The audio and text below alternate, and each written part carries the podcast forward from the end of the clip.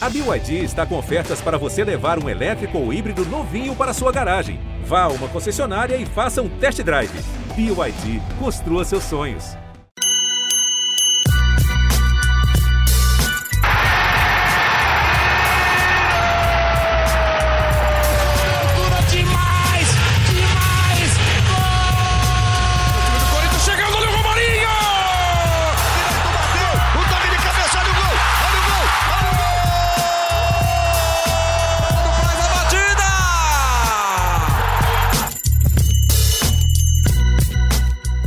Fala, fiel torcida, aqui é o Henrique Totti, está começando mais um GE Corinthians, seu podcast semanal sobre o timão aqui no GE, e a gente chega nessa quarta-feira, depois do Corinthians encaminhar sua classificação para as oitavas de final da Libertadores, depois do empate em 1 a 1 contra o Boca Juniors lá na Bomboneira, e eu tô aqui com o Bruno Cassucci, o Marcelo Braga e o Careca Bertaglia, para a gente analisar tudo sobre esse jogo, falar de arbitragem, dos destaques individuais, da torcida, e lá no fim projetar o clássico contra o São Paulo, que é nesse domingo na Neoquímica Arena.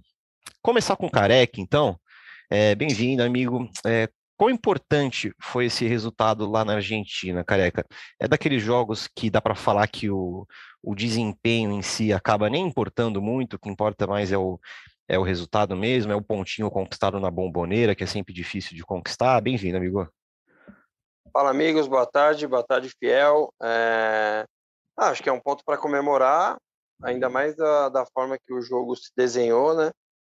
É, logo depois do gol do Corinthians, o Corinthians baixou muito as linhas, correu muito risco e a gente vai falar mais sobre algum, alguns erros né, no jogo, mas no, uhum. no final acho que é um ponto importante. O Boca estava mais pressionado que o Corinthians, né? Ao contrário do que foi no, no primeiro turno, podemos dizer assim. Mas, como você disse, o Corinthians encaminhou a classificação e em Libertadores, né? Tirando aquele aquela derrota do Alves Red, o importante é isso, é empatar fora e ganhar em casa. Quem faz isso é campeão. É, agora não, né? Porque afinal é um jogo só. Mas chega na final e o Corinthians fazia isso quando ganhou em 2012. E uhum. tirando o jogo do Alves Red, como eu disse, o Corinthians empatou dois jogos complicados fora e ganhou em casa desses dois adversários. Acho que se a gente somar os 180 minutos contra Cali e Boca, acho que o Corinthians foi melhor que os dois. Talvez um pouco pior que o Boca, mas em cima da expulsão do Cantígio. A gente vai falar mais durante o programa. É isso. Marcelo Braga, bem-vindo também. É, dá um destaque inicial para falar desse jogo. Dá para falar que o, que o Corinthians está classificado já, Braga? Porque always ready em casa, né? Se, se a gente não contar com uma vitória, né? Então não dá para contar com mais nada mais para frente, né? Em oitavas e quartas de finais e semifinais. Bem-vindo, amigo.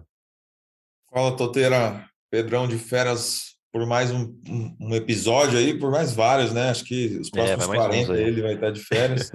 e é isso, cara. Classificação encaminhada, né? A gente falava que se o Corinthians perdesse na bomboneira, ia chegar na última rodada com uma tensão a mais, mas agora é, mesmo que o, que o Cali ganhe do Always Red nessa última rodada e faça os mesmos oito pontos, o Corinthians chega para a última rodada muito mais tranquilo, é, sem aquela corda no pescoço, sem aquela tensão, que vai estar praticamente já classificado para as oitavas, só brigando aí pela primeira ou segunda posição.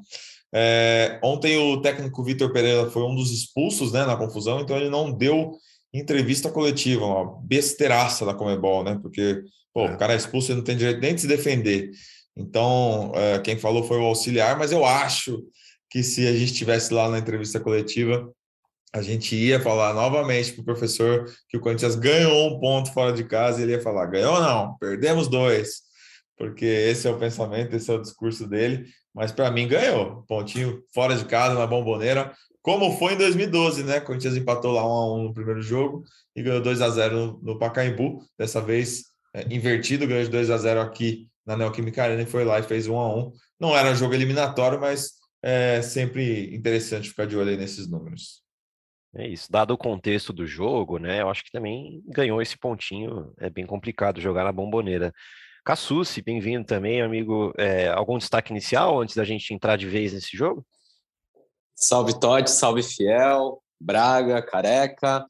É, acho que o meu destaque antes da gente entrar no jogo é que tá todo mundo meio fanho nesse episódio, né? Virou, virou o tempo aqui em São Paulo. Tá maluco. Quem, quem, quem tiver ouvindo a gente vai perceber aí que, pô, essa madrugada trabalhamos até tarde no jogo e uma friaca do caramba. Hoje todo mundo acordou meu, meu ranheta, mas é, vamos falar do jogo aí. Tem bastante coisa para falar sim. Acho que é, concordo com tudo que vocês falaram em termos de classificação para o Corinthians é, é, um bom resultado.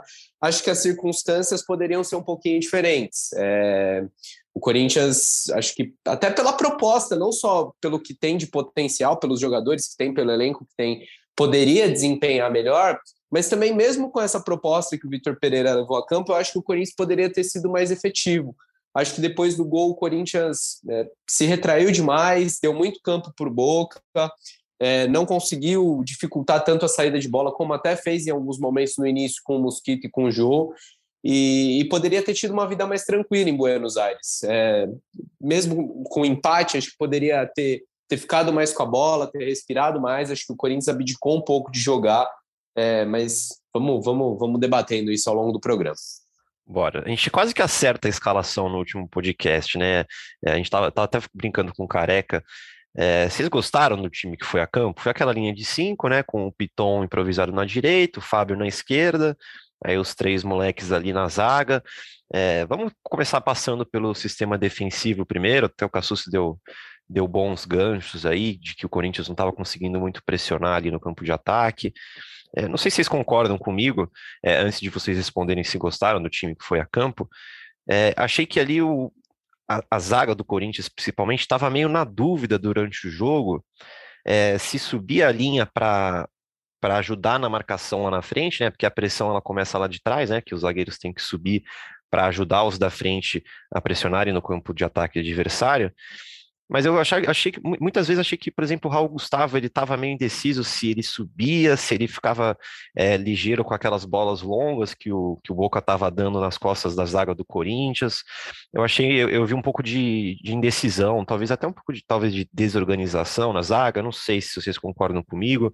É, chamar Cassucci, o Careca, vocês que mandam, é, gostaram da escalação? Gost, é, concordam comigo nessa análise da defesa? Manda bala, Cassucci. A respeito da, da defesa, Henrique, eu não sei nem se era uma questão da linha defensiva é, ou se o problema estava quando o Boca conseguia furar aquele primeiro bloqueio ali de William, Jô e Mosquito, porque aí se uhum. abria um campo muito grande e, e, o Boca conseguia, conseguia criar perigo. Mas a, até ali aos, vai, aos 35, 37, que é quando o Bambu é, toma aquela bolada na cabeça, dá aquele vacilo e aí uhum. o, o, Boca cria uma chance de perigo com o Salvio, até ali estava relativamente controlado, porque o Boca não conseguia furar aquele cinturão ali de cinco jogadores na defesa do Corinthians e começou a apelar para lançamento, bola longa, e a, a defesa que o Vitor Pereira montou era uma defesa ágil, tanto o João, é, Raul e, e, o Bambu são jogadores é, velozes, não são defensores tão pesados. É, então, eu, eu acho que não era só uma questão da linha defensiva, eu acho que a coisa começou a desandar quando o Corinthians baixou muito também, e aí você cede campo para o Boca, o Boca em casa vai crescer, vai se criar um ambiente, e você fica muito suscetível a erro, qualquer erro que você comete pode ser fatal, porque você está acuado no seu campo, e foi isso que aconteceu no lance do Raul Gustavo, é, então eu não jogaria a culpa só na defesa. E assim, tem, tem erros individuais, né? De saída de bola, a bola queimou uhum. no pé ali em muitos momentos, é, o erro do Raul no gol, acho que o Maicon também vacila um pouquinho, esse erro do Bambu que eu falei. Tudo isso foi contribuindo, mas acho que o maior erro do Corinthians é, foi não conseguir primeiro dificultar a saída lá do Boca depois de, de, um determinado momento do primeiro tempo e também baixar muito as suas linhas. É, em relação à escalação, é, a gente parte do. Eu acho que tem que partir da análise muito da, da lateral direita, que era o grande problema, né? Você não tem o Fagner, você não tem o Rafa e você não tem o João Pedro. Você vai ter que improvisar de alguma forma. Eu, eu imagino que o Vitor Pereira pensando, fora de casa, é, é, é mais seguro eu improvisar ou eu é, adaptar alguma situação aqui me protegendo mais com uma linha de cinco do que quem sabe arriscar ali com o João ou com o Bambu na direita e deixar o Lucas Piton pela esquerda numa linha de meio ou montar uma, uma outra forma ali a linha de meio, mas ter ter um zagueiro na lateral direita. Acho que ele quis se uhum. resguardar. Mas não deixa de ser curioso a gente notar que o Corinthians vai para um jogo grande, um jogo de Libertadores, com Gil, com Renato Augusto, com Roger Guedes, com Juliano, com todos esses caras que, sei lá, três meses a gente trataria como titulares é, absolutos, ou pelo menos com grande chance de jogar, todos eles no banco. É, e aí, a, já passando a bola para vocês, a percepção que eu tenho é que nessa tal da gestão de elenco que o Vitor Pereira tanto fala, ele entendeu que esse jogo do Boca não era tão importante e, e de certa medida, deu um valor maior para o Campeonato Brasileiro. É essa a interpretação que vocês têm também? E careca? Então, é... eu não consigo. Eu acho que ele está tentando levar, igual a gente já falou aqui, gente, ele vai levar até, o, até quando der todos os campeonatos. É... e ontem ele achou que era um time que daria para enfrentar o Boca. Eu, a princípio, não gostei, não só a princípio, né? no jogo também acabou mostrando que, que não, não foi a ideal, mesmo eu concordando com o que o Castus falou, que o Corinthians não sofria até os últimos 10 minutos, que é normal o Boca pressionar, o Boca perdia o jogo, e ele perdendo o jogo, talvez nem a vitória salvasse ele na última rodada, então, obviamente, ele ia se atirar. E eu tinha acabado de comentar aqui em casa cara, tem que acabar o primeiro tempo, tem que acabar o primeiro tempo. E se o Boca faz um golaço numa jogada individual, tal, eu ficaria menos pé da vida. Mas é um erro individual que não pode acontecer, mano. Não pode acontecer. É... E aconteceu com o Raul.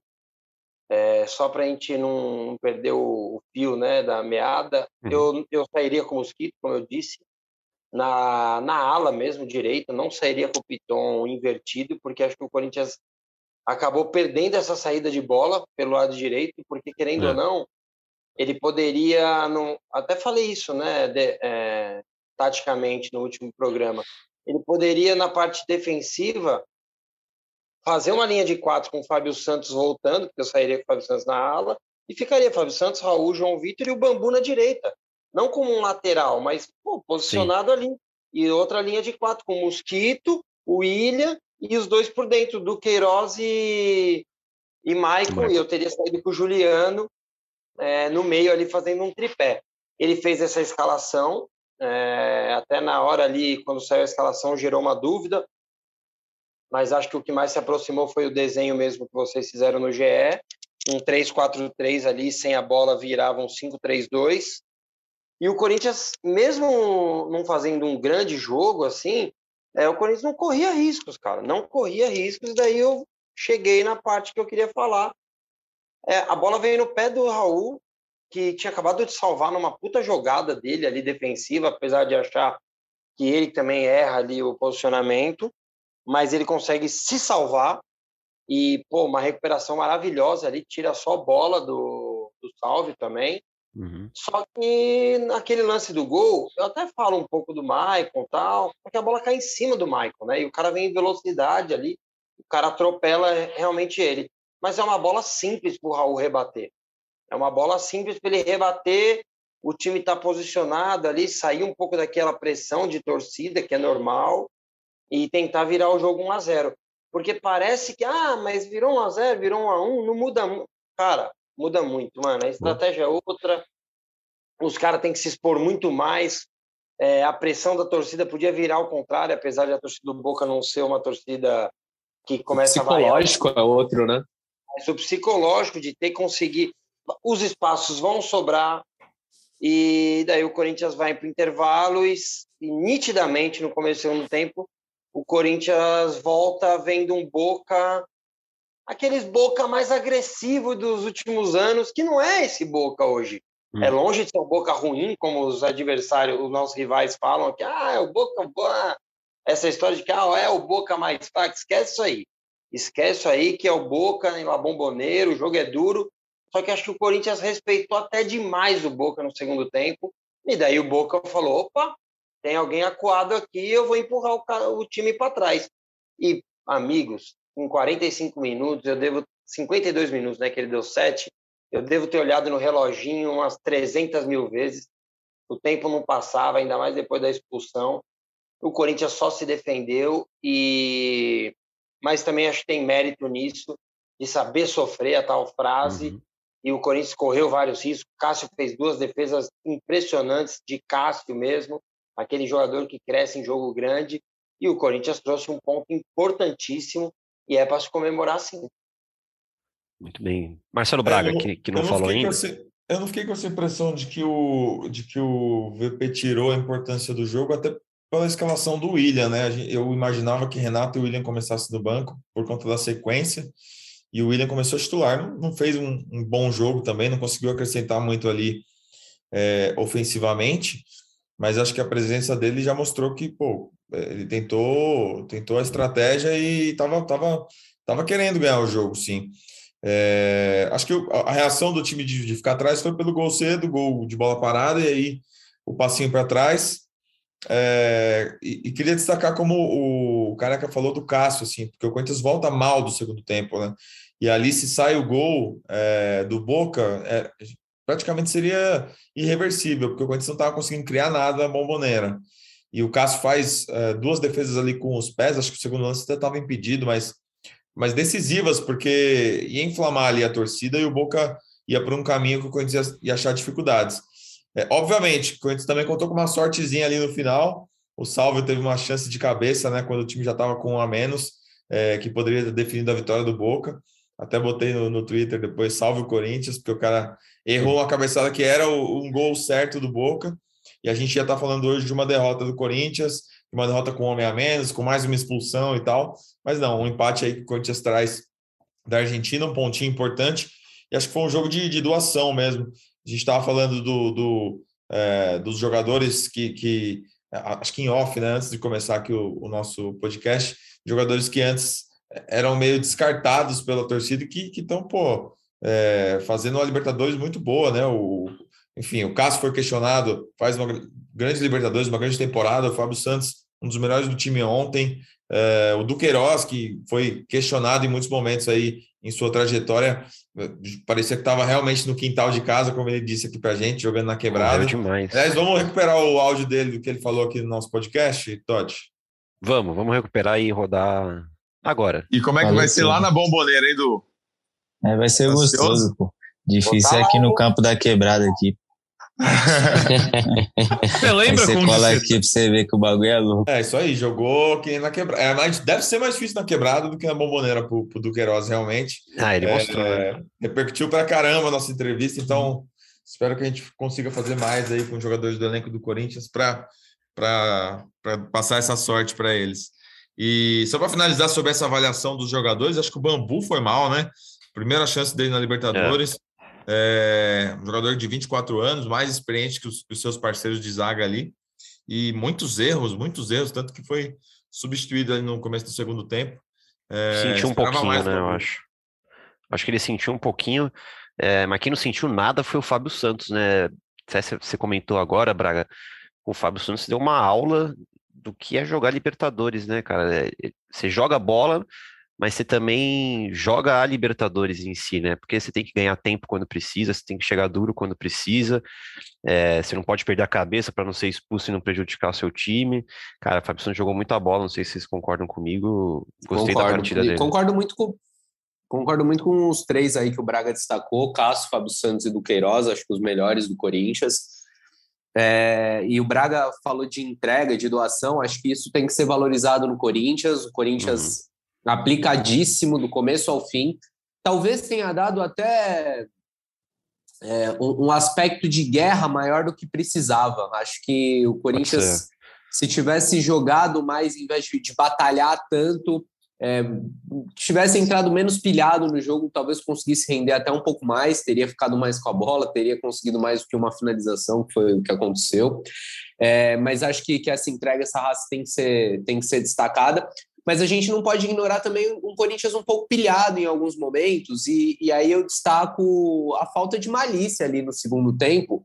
Primeiro do Cássio, né, de, de, de colocar a bola para fora tão próximo da área do Corinthians, nada justifica a falta de fair play, a malandragem ali do Boca de, de claramente percebendo que era para um atendimento médico tentar bater o lateral rápido. Acho que que isso é condenável, mas o, Corinthians poderia ter evitado isso brigando menos, discutindo menos, o Raul empurrando um e outro, o Cantilho nem se fala. Ah, ele levou uma cusparada, tá, tá essa discussão, né? A imagem ali não é tão clara, a gente tem versões divergentes, mas precisa daquela pilha toda, sair dando é. cabeçada. É. Eu achei que ali o Corinthians passou um pouco do ponto, e a gente sabe que o Corinthians tem, tem um histórico de expulsões comprometedoras em Libertadores. Então, eu, eu acho que duas das principais lições que esse jogo apresenta para o Corinthians são não abrir mão da sua proposta, não é, abdicar de jogar como o Corinthians fez em boa parte do jogo ontem. Acho que se o Corinthians tivesse um pouquinho mais de, de coragem até para jogar, se não de igual para igual, mas também para machucar o Boca,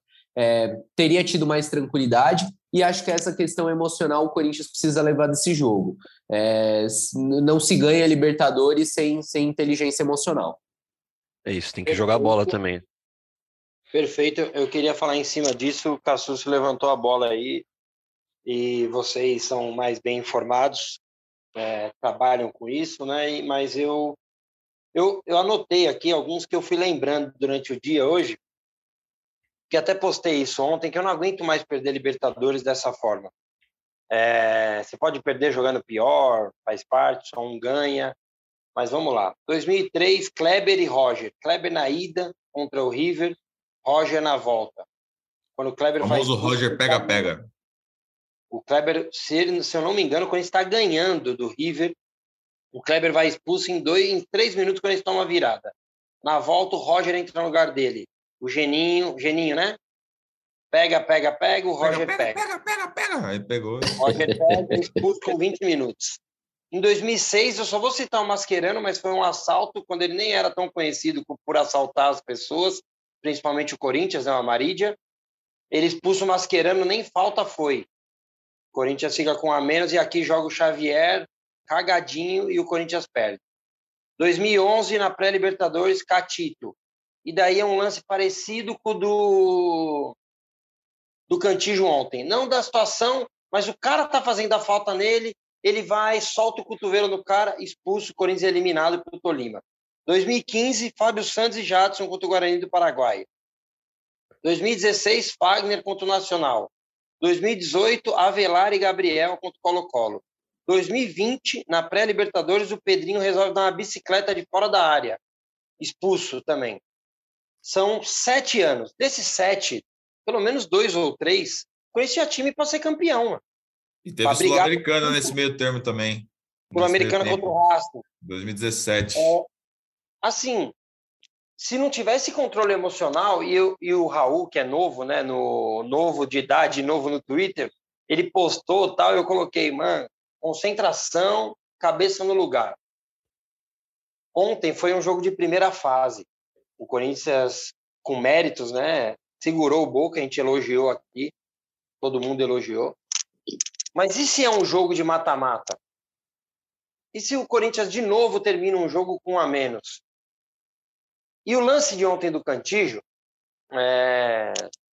independente da cusparada ou não, né, que eu tive a informação e, e postei ali, e depois o Corinthians negou e teve a cusparada, eu sei que com um cuspe é muito difícil de você não reagir da forma pior, né? Porque é pior que um tapa na cara, e mas a gente não consegue ter a certeza é, se realmente teve o cuspe ali pela imagem.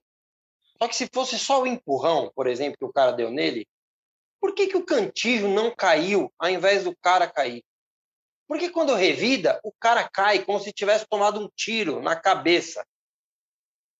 Está na hora do Corinthians ser mais malandro. Está na hora do Corinthians pegar esses exemplos que eu citei aqui e isso ser trabalhado internamente.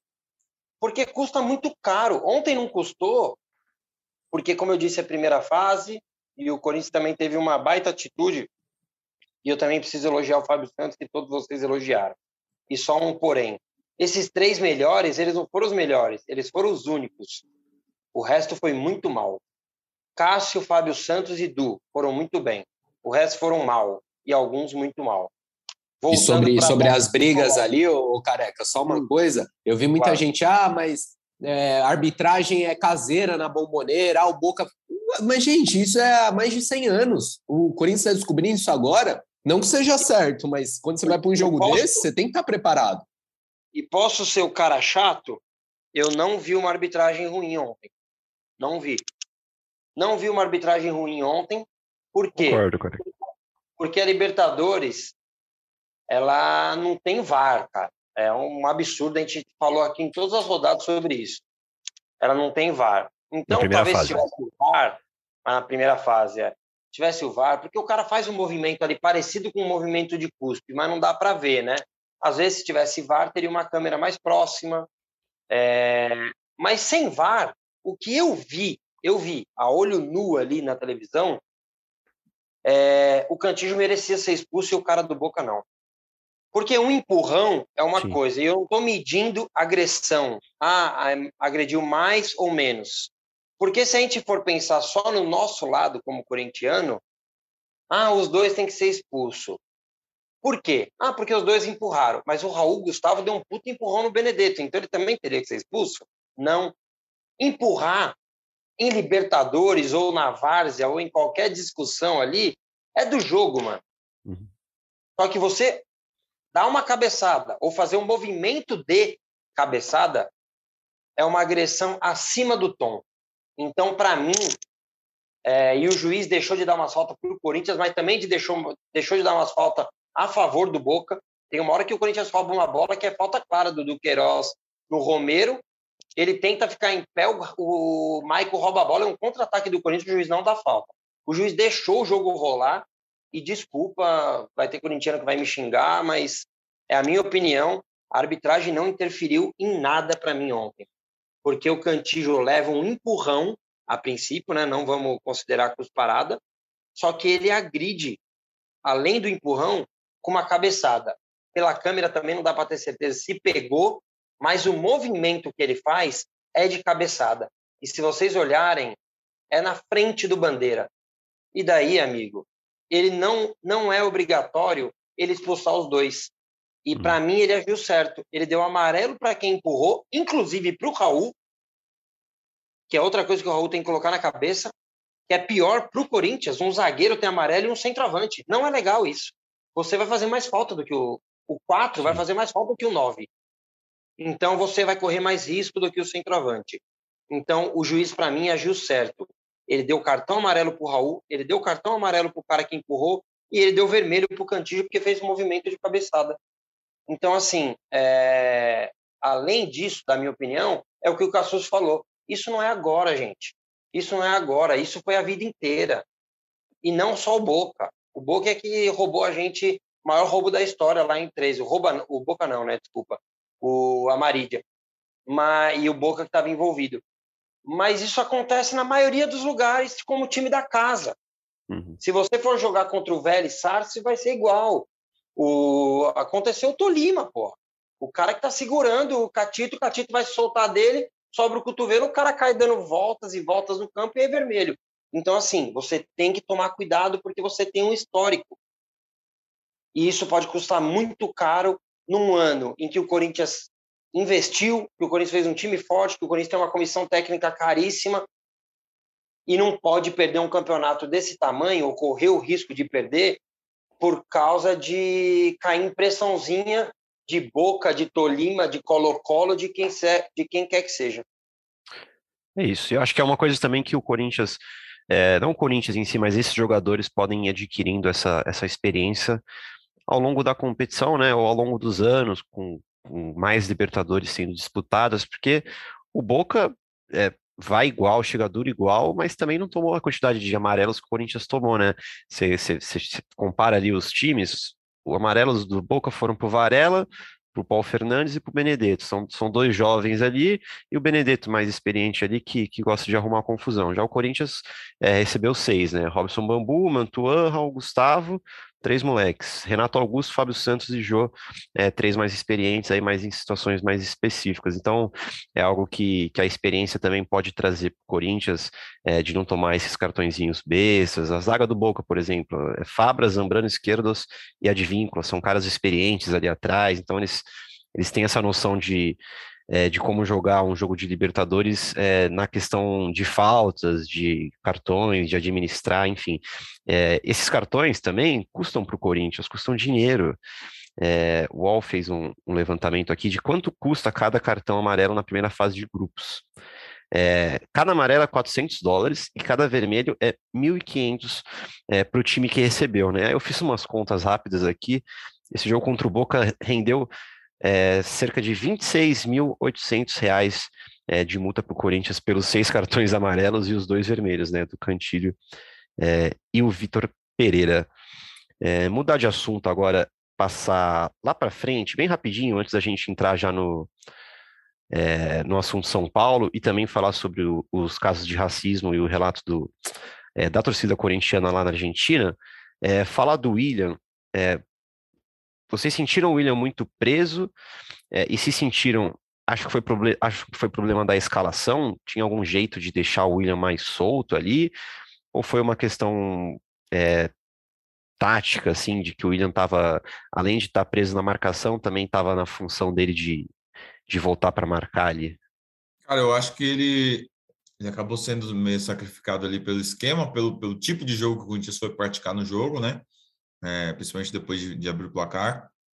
Mas eu acho que olhar para o William hoje é olhar para um, uma situação um pouco maior.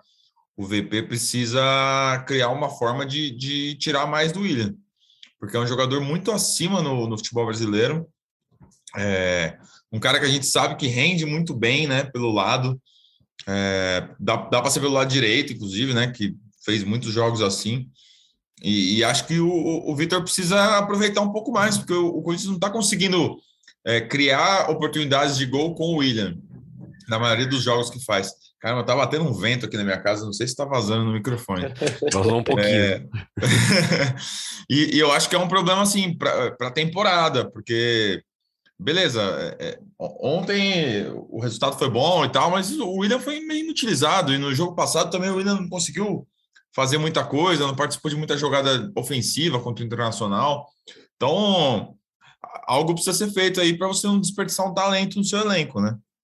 É, o futebol acho que não pode ser visto só como um cartola FC, que você só valoriza a estatística, né? Se o cara tem assistência, se o cara faz gol. Mas é fato que o William precisa ser mais participativo, porque ele pode, né? Porque ele, a gente sabe que ele tem potencial para ser esse cara desequilibrante, esse cara que dá o último passe, esse cara que, que faz o gol, que pisa na área, ou que pelo menos chega à entrada da área. É, e até esse momento é, é uma passagem do William é, produtivo. O William não dá para dizer que está mal, é, vem de, de jogos um pouco abaixo, mas acho que o saldo ainda é positivo. Mas a gente espera muito mais num cara que, que até pouco tempo atrás estava na Premier League, disputou a última Copa do Mundo como titular, que que já mostrou o que mostrou ao longo da carreira e, e, que, por enquanto, ainda tem, tem números baixos, números bem modestos nessa volta ao Corinthians. É isso, tô com vocês. É, acho que sobre o jogo é, não tem muito mais o que falar, a gente passou pelos destaques individuais, destaques coletivos, atuação, enfim, passamos por tudo. É, mas tem extracampo, né? Porque obviamente foram registrados casos de racismo na arquibancada da Bomboneira, é, como está virando costume em todo jogo de Libertadores, ou até de Sul-Americana contra times brasileiros, é, torcedor imitando macaco para a torcida é, dos times aqui do Brasil. É, enfim, mais, mais, mais casos lamentáveis lá na Argentina. Como o aumentou a punição para é, para esse tipo de, de racismo. É, então, provavelmente o Boca vai ser punido mais para frente por conta disso, e também teve confusão é, eh, para entrar no estádio. Eu até estranhei no começo do jogo, né? Porque a setor do, do Corinthians ali estava cheio, mas não estava completamente cheio, né? E eu achei que, que, que ia lotar completamente ali. É, e com o passar do jogo, é, foi enchendo mais, né? Completou todo o setorzinho ali que, que separou para o Corinthians, acho que eram 3 mil torcedores, né, se eu não me engano, porque era 2.500, aí aumentaram mais 500 depois. É, Marcelo Braga, você, você falou com o pessoal que foi lá para a Argentina, né, para pegar esse relato. O é, que, que rolou lá para essa demora dos torcedores entrarem? Pois é, os torcedores relatam que, que muita gente só conseguiu ver o jogo a partir do meio do primeiro tempo, né? É, os comboios foram atrasados, a, a, chegada ao estádio não foi muito facilitada. Então a gente falou com o pessoal que estava lá na Argentina e vamos começar a ouvir uns áudios aí, uns depoimentos que, que vão enriquecer nosso debate.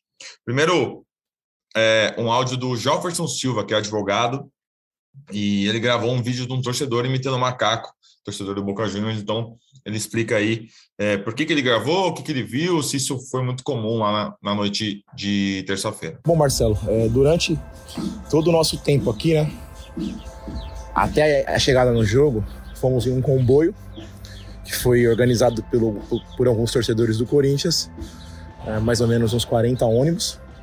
E, tipo, chegamos muito atrasados, né? A polícia segurou muito os ônibus. Uh, a revista atrasou demais. Foi um sufoco, cara. Muita gente entrou no segundo tempo. Eu acabei entrando no jogo, faltava cinco minutos para acabar. Né? Foi bem complicado a nossa chegada aqui. Bom, durante a partida, eu observei e toda a torcida observou muitos torcedores do Boca Juniors é, fazendo, né, contra o torcedor do Corinthians, atos racistas, imitando macaco, etc, etc. Tanto que eu mesmo estava gravando estádio e percebi que havia um, um torcedor do, do Boca Juniors, né? Ele estava no camarote e ele acabou proferindo, né? Fazendo atos racistas contra a nossa torcida. Eu gravei esse vídeo, eu tenho esse vídeo. E assim, é lamentável, né? É, no ano de 2022 a gente tem que presenciar isso ainda no futebol e na sociedade. É, esperamos que a Comebol tome as medidas cabíveis, que isso não aconteça mais. Mas sabemos que aqui, estádios, nesses estádios sul-americanos, né, ainda acontece muito. E isso é muito triste. Espero que se resolva, mas a gente tem fé que se resolva e que as pessoas que façam e cometam esses atos sejam punidas. Beleza? Um abraço e vai Corinthians. Então, teve um problema no Brasil antes de embarque aí de, de torcedores do Corinthians. Um torcedor Vinícius Simonelli mandou, ele é jornalista também, mandou um áudio para a gente aí, quase que não vai para Argentina, então vamos rodar aí o que ele falou. Marcelão, então, é, na verdade, cara, a gente. O nosso voo estava previsto para sair do Brasil 10 e. Não, estava previsto para sair 7 e 15 da manhã. A gente chegava na Argentina 10 horas. Aí a companhia British Airways, eles cancelaram nosso voo na, no domingo à noite, no, na segunda-feira à noite, mandando mensagem falando que não, que era que teve um problema em Londres com, com equipamento e que o voo tinha sido cancelado. E eles falaram que não, que não é, que você que o nosso voo tinha sido cancelado e aí começa a te bater um desespero e tudo mais e a princípio era isso e eles falaram aí quatro horas da manhã foi quando eu cheguei eles viraram e falaram assim, ó, vocês vão é, ter que aguardar até 9 horas, que é o horário limite que nós vamos dar um posicionamento para vocês. Aí a gente vai ficando lá, vai perguntando, vai isso, vai aquilo, vê a movimentação, não vê resposta nenhuma. Então depois, é, quando foi mais perto das 9 horas, aí, aí o pessoal começou a, a realmente querer uma resposta definitiva, querer saber mais, a querer saber o que estava acontecendo. E o pessoal da, da agência parecia para nós que estava tentando enrolar, que estava tentando ganhar tempo, né? E ficou um clima bem pesado lá no, no, aeroporto de Guarulhos. O principal foi a frustração, né? Que nós tivemos, que eu senti ali com o pessoal que estava para embarcar e comigo também, pelo pela por já não ter algo preparado pela companhia no final é, no no dia da viagem, porque assim o cancelamento foi feito no sábado. Então, já deveria ter algo pronto na terça-feira. Aliás, o cancelamento foi feito na noite da segunda e deveria ter sido feito na, na já deveria ter sido reposto na terça-feira, porque o horário do embarque era pela parte da manhã.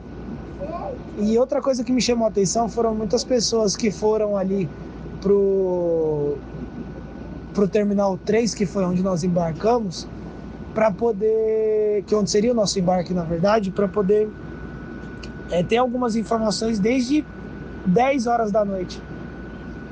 Mas assim, no final das contas, é, deu, acabou dando tudo certo. Depois de muita pressão, insisti bastante, a gente ficar muito no pé da companhia aérea. Eles conseguiram um avião para nós. É, o avião ainda demorou para decolar, então foi muito sofrido ontem no, na terça-feira. Foi bem difícil para a gente poder chegar. A gente ainda teve uma hora de atraso na nossa decolagem, então a gente foi decolar três horas. Chegamos na Argentina às seis. De lá a gente já se dividiu, a gente estava em mais ou menos uns, uns cento e poucos, é, cento e poucos torcedores. A gente já se dividiu entre as vans para poder ir para o estádio. Alguns optaram por ir de táxi para pegar ingresso no hotel, enfim. Então aí foi mais ou menos isso. Então foi, foi bem, bem foi adrenalina mesmo ontem. Ontem foi eram bastante, bastantes emoções. Até sobre isso, Braga, é, foi uma coincidência, né? Eu fui levar um amigo meu que estava indo para Argentina. Cara, tava uma confusão no aeroporto por volta de umas 20 para 7 e eu conversando ali com um torcedor que estava envolvido nessa situação, é, parece que o voo era da noite anterior, mandaram um e-mail falando que tinha mudado para as nove da para sete da manhã, depois para as nove da manhã, e depois chegaram e falaram que estava cancelado, que o pessoal ia embarcar hoje. O jogo era ontem.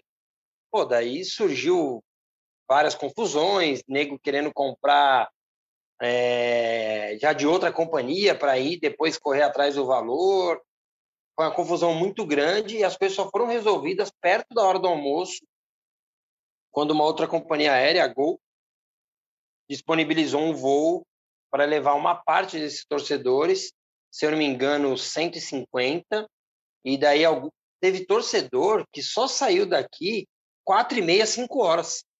Só embarcou quatro e meia, cinco horas, que daí ficaria muito corrido para chegar lá, fora os problemas que é, nós vamos ainda citar aqui, de depois que chegou na Argentina, né? Então, o torcedor sofreu para ir, sofreu na Argentina, sofreu durante o jogo, e se tá frio em São Paulo, amigo, você imagine o frio que está na Argentina. Hum. Então, ele sofreu o tempo inteiro, sofreu durante o jogo, mas graças a Deus o jogo, pelo menos, o Corinthians não perdeu, porque, ó, foi difícil para quem foi para Argentina, hein?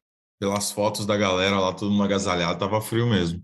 Ó, tem a, a Gabriela Lira, que é jornalista corintiana, também estava cheia de expectativa lá para ir para Buenos Aires, mandou um áudio para a gente que perdeu o gol do Corinthians.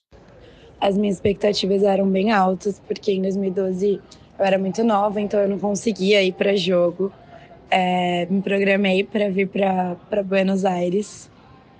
Assim, teve um pouco de estresse, porque a polícia, a escolta da polícia segurou muito tempo a gente, então eu só fui entrar na metade do primeiro tempo, não consegui ver o gol.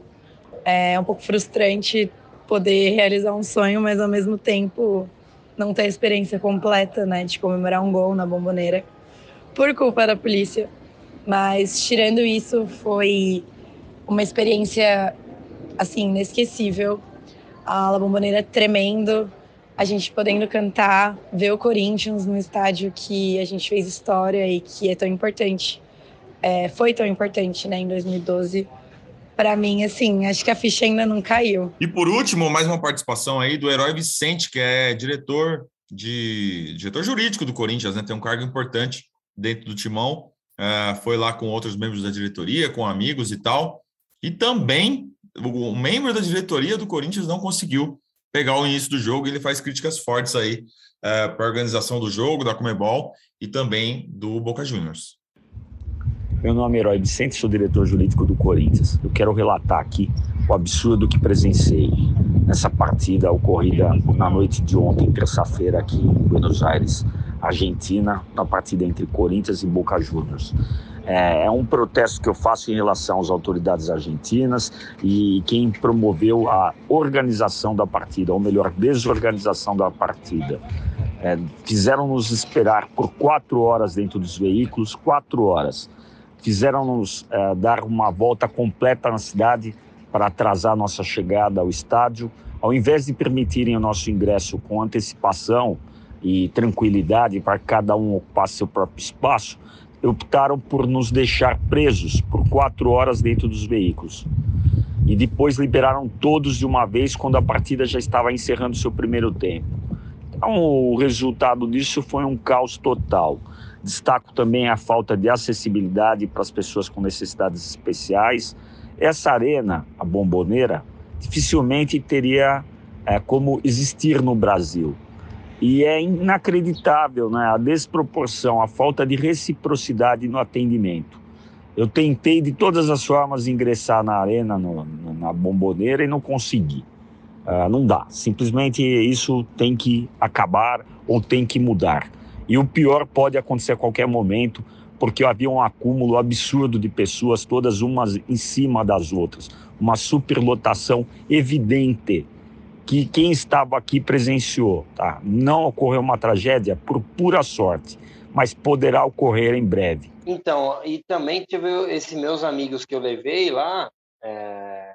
O que acontece? Quem conseguiu se programar e correr o risco de ir para La Boca, o bairro onde fica a bomboneira, e foi de Uber, ou foi de táxi, ou sei lá como, de bicicleta, esse cara assistiu o jogo desde o começo e tal.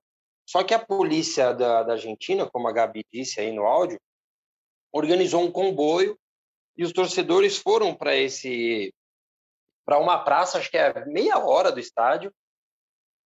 Só que parece que a polícia fez questão realmente de prejudicar ali a organização ou a desorganização, como disse o nosso amigo aí no áudio, é, do evento, porque foram três barreiras de é, para a revista, teve dois lugares para passar o ingresso, teve revista de cachorro dentro do ônibus, tinha que sair todo mundo, o cachorro entrava lá, depois sai, entrava todo mundo de novo. E a grande maioria não viu o gol do Corinthians, que começou, saiu rápido, né, com 16 minutos, e o pessoal entrou com 20 e pouco, bem complicado, além do que sempre acontece com o visitante de segurar uma hora depois do jogo. E realmente muita gente passou esse perrengue aí, e é triste, né, se é. ir realizar um sonho, como disse a Gabi, e não conseguir ser completo, porque o Corinthians fez o gol ali também no começo do jogo, e o torcedor, infelizmente, tinha muita gente também subindo das escadas, porque é bem alto, né, a parte do visitante ali, e muita gente, infelizmente, só ficou sabendo do gol na fila ali.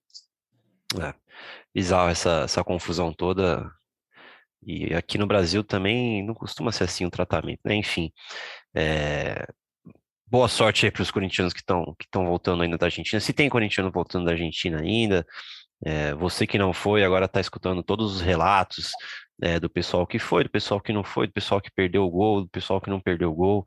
Enfim, já é Corinthians trazendo é, relatos legais aí para você que não, que não conseguiu ir lá para Argentina. Um abraço então... aí para Brigitte, para Brigitte Airlines. É... é. British. A, a British. abraço para ela, abraço para ela. Bom, então, com isso, a gente muda de assunto aqui para falar do clássico, amigos, porque domingo tem jogo contra São Paulo na Neoquímica Arena pelo Brasileirão. É, vai ser o primeiro clássico do Vitor Pereira do Corinthians em casa, ou tô falando besteira aqui? Não, né, amigos? Não, tá falando certo. Não, né? É isso, é meio bizarro falar isso, mas é isso. Primeiro clássico do Vitor Pereira no Corinthians em casa. É, na outra quarta, enfrenta o Always Ready para sacramentar, para tentar sacramentar o primeiro lugar do grupo, né? Provavelmente, com uma vitória em cima dos bolivianos. Então a gente vai fazer aquele exercício para tentar adivinhar a escalação, amigos. É, começando citando o Raul Gustavo, Cantilho. Posso dar uma informação antes? Deve. Perguntei aqui pro doutor como é que tá a situação do Fagner. Hum. E ele me disse. Na verdade, eu perguntei como estão Fagner, João Pedro e Luan. Aí falou: João e Luan já iniciaram as atividades no campo. O Fagner inicia amanhã, que é quinta-feira. Certo. Ou até sábado. Então. É, Difícil, né? Acho que tá muito devagar esse Fagner aí para jogar no é. domingo. Esse até sábado que matou, né? Não é. É, então, é mais uma dúvida aí. Mas então, é, citando aqueles outros três que eu falei, Raul Gustavo Cantilho e Rafael Ramos, por quê, né? Porque os dois primeiros estão suspensos é, na Libertadores, né? Nesse último jogo contra o Always Ready, e o lateral português não foi inscrito, então, na teoria, é, eles são, eles podem ser uns, uns que vão, eles serão uns dos que vão descansar na quarta-feira, né? Então, Acho que talvez possa até pintar aí Raul Gustavo, Cantilho, Rafael Ramos contra São Paulo, talvez, não sei. Agora tem esse Fagner também, é, que é dúvida. O que, que, vocês acham aí que o, que o Vitor Pereira vai, é, vai aprontar nesse clássico, amigos? Vocês gostam de brincar? Bem, eu vou nessa. Eu... Nosso exercício semanal, duas vezes é. por semana no GE Corinthians. Venha, venha brincar de palpitômetro com a gente. Mas vamos lá, vamos lá. A gente pode fazer junto. Acho que Cássio, Rafael Ramos, é, Gil, Raul Gustavo e Lucas Piton.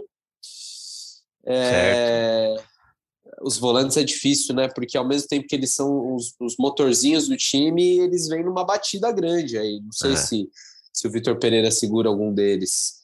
Vamos então, linha de quatro ou linha de cinco dessa vez de novo? Linha de não, quatro, linha de né? quatro. Casa. quatro, é. Com o Rafael quatro. Ramos, né? Dá, dá para montar ela. Bruno Melo, não? É. é uma boa, né? Bruno Melo a gente não citou. Ah, mas por ser dentro de casa, não seria uma escolha muito conservadora? Ah, Às vezes ele libera o time um pouquinho cara. mais. Eu acho que ele não vai de Bruno Melo, não. Eu estou nessa defesa aí com o Cassucci, acho que não. É, também estou mais para essa. Porque, gente, a gente comentou no último episódio, é, é um jogo que é muito importante, né? Não são só aqueles três pontos. Ah, primeira rodada vale os mesmos três pontos da 39ª, 38ª. É, o Corinthians vem de várias derrotas em clássico, né? É, o São Paulo está a dois pontos do Corinthians no Campeonato Brasileiro. Eu acho que o Corinthians levou esse jogo aí. Não, não vou falar igual o Cassucci, mas acho que no, no peso dos jogos da semana, eu não sei não se ele não levou do São Paulo como principal, hein? É, faz sentido, faz sentido, cara. É, no, na volância ali, o que, que, vocês acham? É, du e Michael, difícil, né? Do Juliano não teve chance, né? Juliano pode pintar aí nesse jogo. Eu acho que aí do Juli... O Renato vai ser titular, né? Ah, vai. É, Renato faz sentido. começa. Aí do, do, Juliano e Renato, do Maicon e Renato, do Cantilho e Renato. É, do joga mais Juliano, uma? Do Juliano e Renato, acho, uma, acho bem plausível. Ah, o Du joga todas, né, cara, praticamente. A gente acha que ele vai descansar e não descansa, e no outro também ele tá jogando. Aí quando acha que a gente vai jogar, ele descansa. Mas ele Sei, eu iria de, eu iria de Du. Ele vai jogar, eu acho que vai jogar os três. É. Eu acho que vai jogar Renato, Du e Maicon, eu acho. E Maicon também? Eu acho que sim. Mas o Michael foi mal no último jogo, hein? Talvez esteja precisando dar uma descansadinha aí, encher o tanque novamente. Ele não? Jogou o último do brasileiro, ele jogou? Não, agora contra o Boca, pô. Não, sim, é, pode ser, jogou. né? Não jogou também. Ah, não jogou, né? Pode ele ser que tenha. Contra o, contra o Inter? jogou agora não sei. Jogou, jogou. Jogou, né? Jogou ele jogou contra o Inter, ele jogou contra a Portuguesa, ele descansou contra o Bragantino. É, pode ser que esteja precisando descansar a cabecinha. Não, descansou um não, aí, porque ele entrou, ele entrou, no segundo tempo. Não é nem fisicamente só, né? O Vitor Pereira sempre fala disso, da cabeça também, que precisa descansar, né? Porque senão você começa a errar umas coisas que você não erra. Pode ser, pode ser. Então vamos colocar uma, uma dúvida aí nesse meu. Nesse meu campo, dos últimos né? oito jogos, o Maicon. Massa, massa. Então vamos colocar uma dúvida nesse meu campo aí. Maicon ou Juliano, Du e Renato. Lá na frente, quem vocês acham? Roger Guerra? Roger é, Guedes, que não, não jogou as duas últimas da Libertadores, né? É. é. Aí faz Roger Moraes, Roger... no finalzinho. Roger Júnior e... É. O Adson, que também que... não joga faz tempo. É, o Adson. Eu acho, é, eu acho que é Roger Guedes, Mantuan e, e Júnior Moraes. Cara, eu vou te falar que eu ia de Jô nesse jogo, hein? Então, mas acho que ele, o Jô jogou bastante tempo ontem e eu senti ele já bem cansado. É, assim. pode é. ser, né? Será que ele não recupera até lá? Pô, tem que usar o Júnior Moraes também, hein? Contratou é um... o cara aí, pô. Não, tem que é um usar, mas o Jô é o. É um é o tempo maior clássicos. de descanso. É um tempo maior de descanso. É, terça para domingo. Mas eu acho que ele começa com o Júnior Moraes. E Pode daí ser. ele tem boas opções para mudar o jogo no banco, porque ele não vai sair com o Jô, na minha opinião, porque daí vai emendar três jogos como titular, porque acho que na semana que vem contra o Osred, o Jô é titular absoluto. Então, então será? Contra o Osred? Então, na teoria, o, o, jogo contra o São Paulo não é mais difícil que esse jogo contra o Osred? Não, é mais difícil, mas o Osred é o último jogo e num time que vai estar fechado, um centroavante é ideal, né? Então eu acho sim, que ele sim, vai de, de Roger na esquerda, Júnior Moraes e Mantuan. E daí ele tem boas opções no segundo tempo ali. Tem, vai ter o Maicon no banco, né? Nessa nossa escalação, ou o Juliano, ele vai ter o William, ele vai ter o Jô. É, então acho que ele ganha opções também pro, pro, pro, elenco, assim, né? Para segundo tempo. Eu acho que é esse time aí, mas acho que a gente vai é. errar pouco talvez, hein? É, até que foi fácil, né? Eu achei que ia ser mais difícil, achei que ia ter mais dúvidas, mas a gente foi bem, né? A gente foi, foi rapidinho ali. É, a gente foi bem, a gente vai descobrir no domingo, né? Aí sai a escalação, é, tá tudo é. diferente. não, a gente foi, foi, foi menos mal, então, né? Pode ser. A gente não demorou tanto para definir uma possível da possível da possível escalação.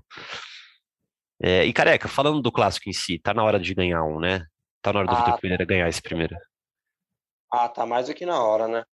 Tá mais do que na hora, porque a gente sabe a pressão que, que são os clássicos, né? A gente, claro que tem um peso grande, né? As derrotas, mas é preciso também pontuar que ele só jogou clássicos fora de casa, né? Bem quando ele chegou, né? Momentos decisivos, o que ele estaria um pouco mais preparado, é, mais tempo de casa seria foi contra o Palmeiras, né? Mas daí era uma semana é, de um jogo contra o Boca, que era mais importante do que o jogo do Palmeiras. É meio difícil falar isso, mas era uma verdade. Né? O Corinthians estava nas cordas, como dizem no box. E acabou dando certo, porque ganhou do Boca, né? Mas a torcida tá. É porque a gente aguenta a gozação né, do, dos rivais, né? Pô, perdeu o quinto clássico tal e tá na hora de ganhar, tá na hora de ganhar. O São Paulo nunca ganhou na Neoquímica Arena e acho que domingo deve continuar assim. E para o campeonato também, né? A diferença hoje são de dois pontos. Você poder abrir cinco pontos, uhum. porque depois desses jogos, São Paulo e os Red, o Corinthians tem uma tabela muito mais acessível. É... e é importante você estar tá ali na frente, pontuando, porque o Corinthians já fez bons pontos, né? Contra adversários complicados, Bragantino e Inter fora.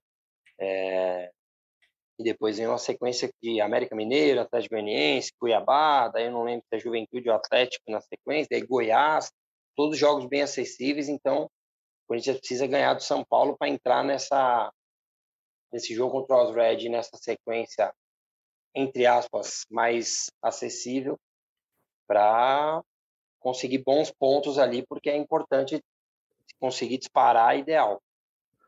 Perfeito, perfeito. Então, hoje o Corinthians treinou lá de manhã é, na Argentina, já começando essa preparação para o jogo de domingo. É, alguém quer finalizar algum, alguma opinião, algum destaque, informação para esse jogo contra o São Paulo, ou podemos já, já encaminhar para o fim aqui com, com o giro de notícias? Para finalizar, então, amigos, é, giro de notícias. Né? O Corinthians divulgou, junto com essa nota do treino, que, que a cirurgia do Paulinho é, foi bem Não sucedida. Uma vinheta? Né? Tem uma vinheta? Giro de notícias, você toca uma musiquinha? Não tem? Não... não sei, tem? Giro de notícias. Olha lá. Tá bom, Pronto. Vamos, vamos usar essa, vai de novo. É isso. Faz inglês, Braga. Bridge, Bridge News. deixa isso, Totti, deixa isso. Óbvio, óbvio. Então é isso, Com esse British News aí, é, Corinthians divulgou hoje que a cirurgia do Paulinho foi bem sucedida, né? Ele que rompeu o ligamento anterior cruzado, né? Aquela, aquela famosa lesão é, que deixa os jogadores por muito tempo fora do campo, foi bem sucedida. É, ligamento cruzado anterior. Cruzado anterior. Boa, careca. Muito obrigado, cara. É, foi bem sucedida, né? O Dr. Joaquim Grava que, que realizou no hospital aqui de São Paulo. É, o volante, o meio-campista, na verdade, começa a fisioterapia na próxima segunda-feira, né? Deve ficar aqueles seis, sete meses fora, né? Provavelmente só atua pelo Corinthians de novo lá no começo do próximo ano. É, então, boa recuperação para o Paulinho. E aí o Braga vem com uma noticiazinha, uma boa notícia. João Vitor é, na mira do Porto, né, Braga? Explica para gente isso aí, por favor. É isso, notícia que foi publicada primeiro pelo jornal A Bola, lá de Portugal. João Vitor entrou na mira do Porto. Ele já vinha movimentando aí o mercado português, né? Nas últimas janelas especulativas, mas dessa vez parece que o Porto vai fazer uma proposta oficial para o Corinthians nos próximos dias. É, o Corinthians internamente fala em 15 milhões de euros, uhum. mas é um valor muito alto e, e o Porto, obviamente, vai querer pechinchar aí. Acho que é um negócio que pode sair é, por 8, por 10 milhões de euros, mas acho que a 15 não chega. Lembrando que o Corinthians tem só 55% dos direitos dele, o resto pertence ao, o resto pertence ao, ao, grupo BMG, né, o Clube Coimbra, que é, que é ligado ao Banco BMG. É, é um atleta que teve um 2021 muito bom e 2022 oscila, né? Mas que dá para ver um potencial de Europa nele, assim, acho que é uma aposta interessante para uma equipe de Portugal. E, e, isso deve impactar diretamente na situação do Bruno Mendes, porque o Corinthians já teria uma reposição para o seu elenco. O Bruno Mendes está emprestado para o Inter até o fim de junho. É, e o Inter, embora queira ficar com o Bruno Mendes, ainda não mostrou a grana, né? Ainda não abriu a maleta. E aí, Falta dessa isso. forma, provável que o Bruno volte a ser do elenco do Corinthians. O que vocês acham? Se saiu o João e vier o Bruno para o segundo semestre? Acho que é uma boa e eu sempre bato na tecla de tenta manter porcentagem, mano. Caras vão vir chorar aqui. É. O Corinthians tem direito a 55%. Mesmo que não de, que deixe de ganhar um pouquinho agora, é, se confia no potencial e, e assim como o Braga disse, eu confio. É, o cara chegar aqui e falar, pô, você está pedindo 12, eu te dou 10. Ó, beleza, 10 é 40%. Mantém 15 aí comigo e leva. Alguma coisa assim, porque a gente tem visto aí algumas coisas acontecer. Já estão falando do Ederson com proposta de 30 milhões de euros, porque ele mudou a Salernitana lá no Campeonato Italiano. Então, se você acredita no potencial, tem um jogador jovem, tenta fazer o um negócio mantendo porcentagem, porque a gente sabe que de Europa para Europa você continua ganhando dinheiro por um bom período aí. Você não vê o Atlético Paranaense o que tem ganhado com o Bruno Guimarães, já ganhou mais do que quando ele foi vendido a primeira vez. Então é bom manter a porcentagem, mas eu gosto sim da possibilidade de vender, porque o Corinthians precisa, e como disse o Braga, é, ele oscila nesse ano e hoje é, não é um titular absoluto. Ele está entre esses 16 e 17 que a gente sempre fala que o Vitor Pereira considera. Boa. 10 milhões de euros ali, se, se for por aí, 52 de reais. Uma graninha boa, uma graninha boa. Cassucci, ia falar alguma coisa?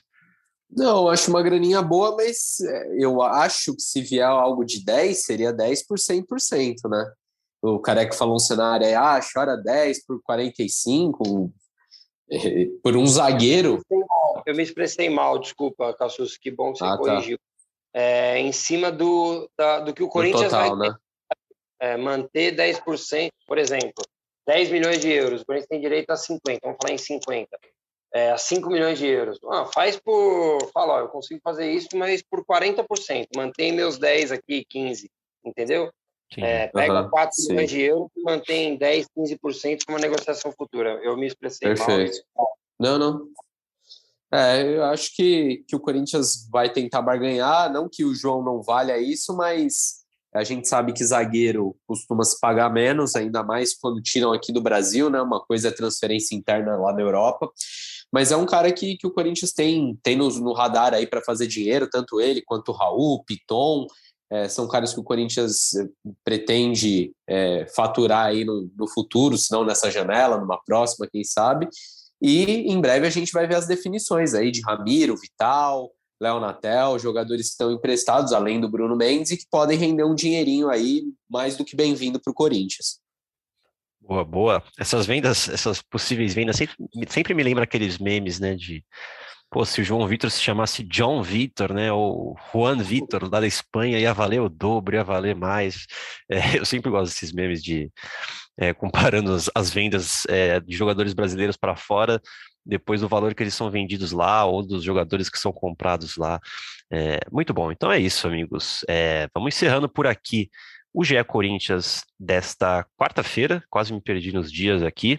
É, agradeço demais a participação de vocês, Careca, Braga, Cassucci. É, muito obrigado ao pessoal que mandou áudio para a gente. É, muito obrigado pela audiência de sempre de vocês. Continuem interagindo com, conosco nas redes sociais. É, mandar um salve especial aqui para o Marcelo, parceiro de, de do, é do nóis, Careca, no, junto, outro Marcelo. O salve, Marcelo. Careca, motorista de aplicativo, ele me levou lá do, do Parque São Jorge para casa na terça. É, foi falando de Corinthians, foi falando de Corinthians o tempo inteiro, falou que ia escutar, Tava fazendo o Parque São Jorge. podcast. Ah, a gente foi dar uma passada, né, lá, né, Braga? Ah, é, também que você estava fazendo lá. Pois é, então, na próxima eu tenho que avisar você, careca. Mas um salve pro Marcelo aí que falou que vai começar a escutar nosso podcast. Te interrompi, careca. Vou aproveitar usar um abraço, mas porque é, os caras ficam me pedindo e eu acordo já com essas mensagens. Eu até falei, pô, gente, quando der eu mando. É, pro Luiz, lá do Japão, que sempre escuta, o Douglas, de Berlim, na Alemanha. E, cara, essa foi demais. O Batman corintiano mandou para mim. Fala, careca, quando vocês vão gravar o GE?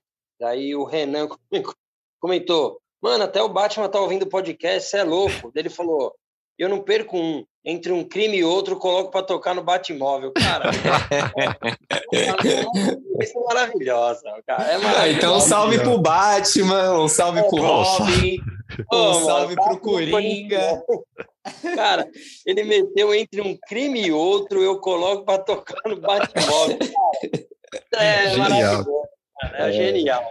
É isso. Genial, genial. Um, então é isso. Um salve para toda a nossa audiência de Gotham City aí. É, o Batman tá sempre de olho no Coringão, né? A gente já sabia dessa. Pô, quero me despedir, gente, porque eu vou ficar duas semaninhas fora aí. É? Seleção brasileira. Assim? Cara, olha só. É, amistosos da seleção brasileira. Quer dizer, isso se, se o meu PSR der negativo no sábado, né? Nunca se sabe, a gente não grita gol antes da hora, mas. Vai dar, vai, é, dar, vai dar. Devo, devo me ausentar aí nas próximas duas semanas, mas logo estamos de volta também. Selecionável. Selecionar, foi convocado. Foi deixarei, convocado, deixarei de ser participante do podcast para voltar a ser ouvinte. Eu sempre escuto podcast mesmo quando não participo. Não volta mais, mano? O que acontece, Pozela, hein? Ah, Pozela é um chinelo que só, né, cara? O cara que mais viaja.